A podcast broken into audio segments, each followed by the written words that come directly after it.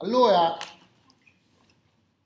nel vostro manuale, che vi dico in queste 200 pagine fa piuttosto una storia della letteratura che una storia del diritto, una storia della letteratura giuridica, eh, questi discorsi ci sono, questi discorsi sulla causa, questa trasformazione del, eh, della mentalità che porta a, a, analizzare sia i fenomeni del diritto privato come le obbligazioni, sia il fenomeno principale del diritto pubblico come la legislazione, in un modo dinamico, aristotelico, cioè innovatore. No?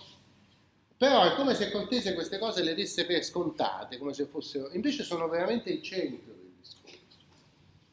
quello che Cortese mette al centro però è anche importante, cioè che questi nuovi modi di ragionamento non si sviluppano soltanto in quell'ambiente che vi ho descritto oggi all'inizio, cioè Italia, papato, autonomie comunali, quindi scuola di Bologna, scuola di... ma invece si sviluppano anche nell'altro grande eh, ambiente istituzionale che sono i regni nazionali, no?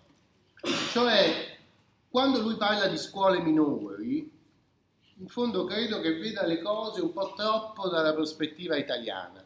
Cioè lui dice abbiamo sempre centrato il rinascimento giuridico e la nascita della scienza su questa città di Bologna, perché lì la, la tradizione ha messo il Nerio e ha messo Bulgaro e Martino e poi anche il grande Accuzio, quello che fa l'apparato ordinario delle glosse, tutto il corpus juris, no? E quindi se molti hanno descritto la storia della scienza, storia della letteratura giuridica, come centrata su questa città di Bologna. Lui dice no, invece no, perché molte delle opere che abbiamo ammirato e su cui ci siamo ispirati, che per esempio tramandano questa questione della causa, non sono state scritte a Bologna, ma sono state scritte in altri luoghi e fa degli esempi di scuole che lui chiama scuole minori, ci dedica tutto un capitolo, no? E questo lo fa perché nella seconda metà del secolo scorso, nel Novecento, è, è stata una de, delle cose che, che ha caratterizzato gli studi di Cortese, che ha piano piano, gradualmente ampliato il ventaglio dei centri che si occupavano di diritto, smontando questa centralità di Bologna. Quindi quando lui, quando aveva 65-70 anni, scrive il manuale, eh, che fa? Riprende quello che lui aveva fatto per una trentina d'anni, cioè indicare che tante opere che erano considerate fondamentali non sono per niente bolognesi, sono state scritte fuori. No? Ora però questo non, non, è sufficiente dal nostro punto di vista perché noi abbiamo detto c'è un quadro ordinamentale complesso, variegato, composto almeno di quattro modelli ordinamentali, eh, chiesa, impero, città autonome e regni. No? E, e il, il centro più rilevante in realtà, che riassume tante di quelle opere che Cortese ha piazzato nelle scuole minori, qualche volta senza sapere bene dove metterle, in realtà è il Regno di Francia.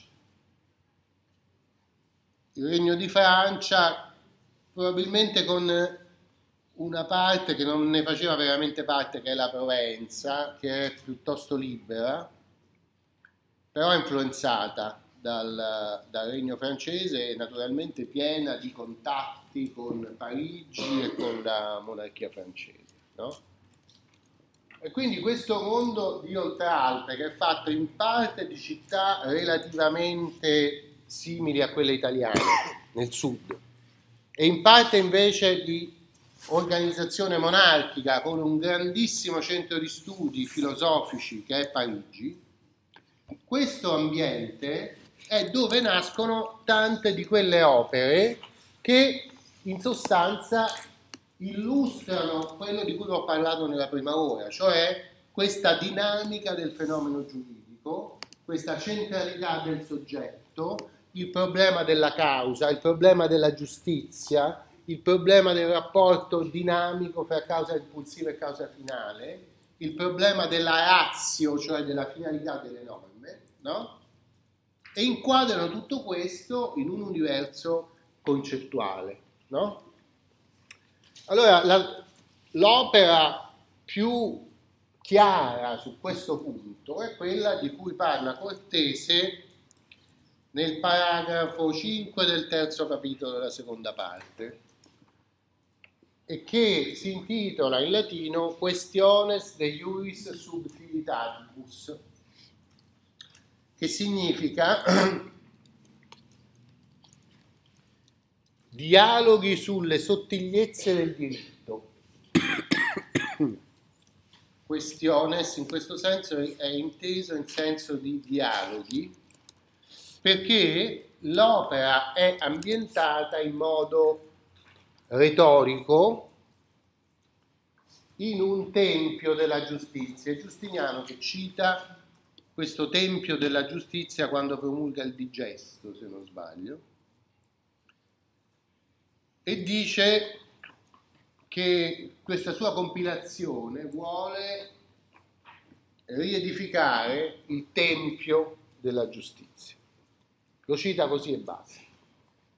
L'autore di questa opera, Le Questiones de Iuris Subtilitatibus, prende spunto da questa immagine giustinianea e descrive questo tempio della giustizia, ci dice come è fatto, quali statue lo popolano, che sono la razio, la giustizia, no? E poi che questo tempio è fatto con pareti di vetro e che molto bella questa immagine. Sulle pareti c'è scritto tutto il testo del Corpus Juris Civilis. Pareti in vetro. Dovete pensare al vetro medievale che non è trasparente come il nostro, un po' pieno di bollicine come quello vetro artigianale, no? con sopra scritto a lettere d'oro tutto il corpus juris.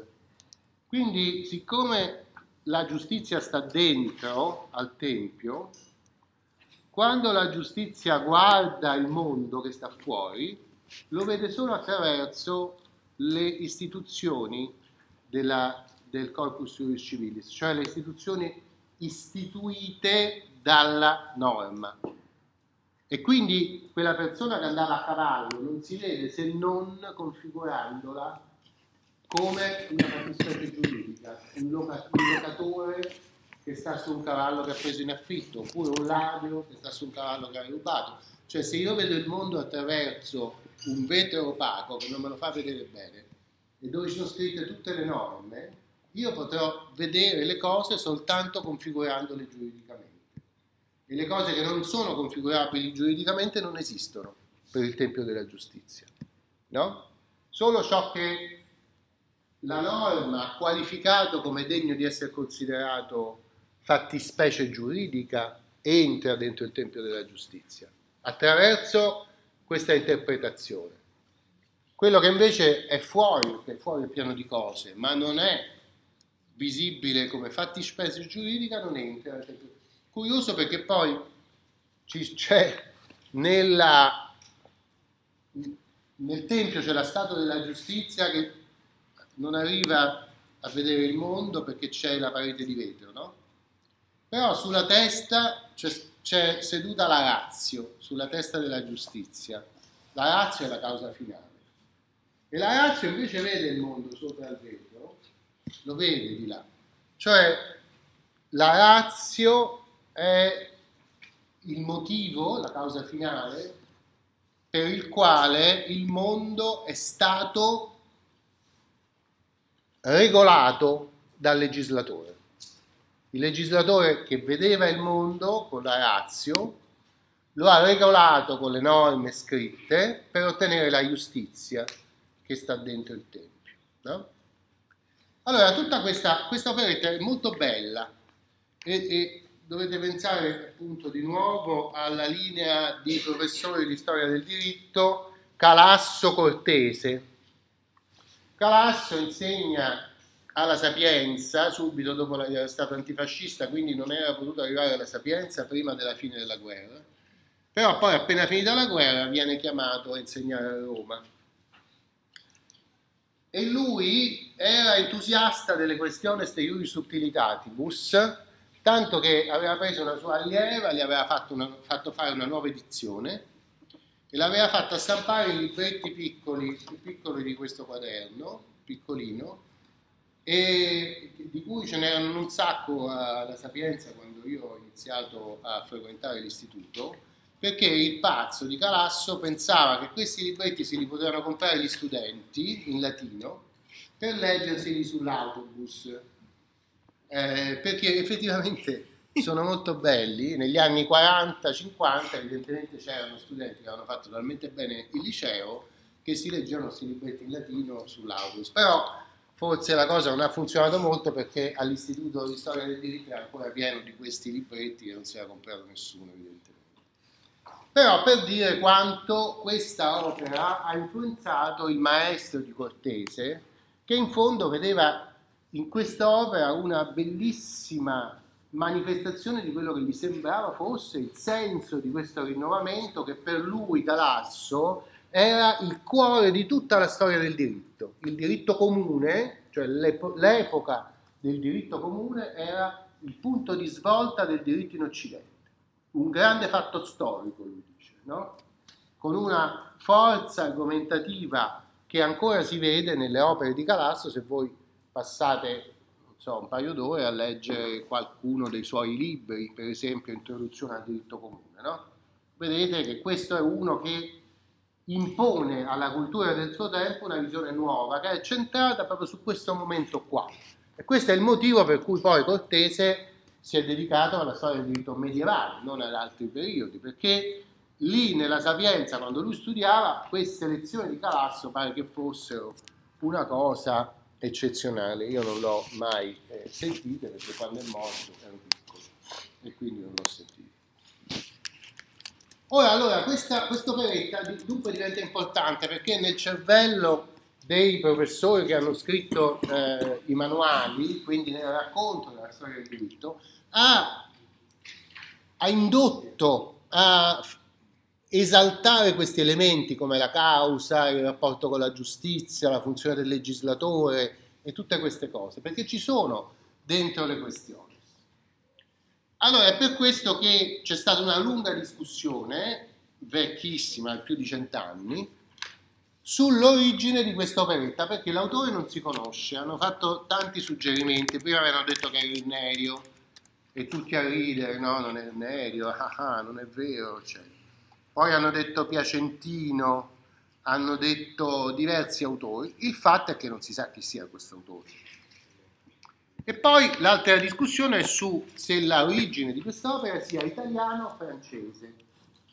E molti hanno discusso con un atteggiamento un po' nazionalista, cioè se la volevano tirare o di qua o di là. Cortese infatti nel manuale insiste, lo dice, questa è sicuramente italiana e non è bolognese ma italiana. Dunque lui dice c'è tutto un insieme di scuole piccole che, si, che fioriscono qua e là, però si respira un'area di comune italiano.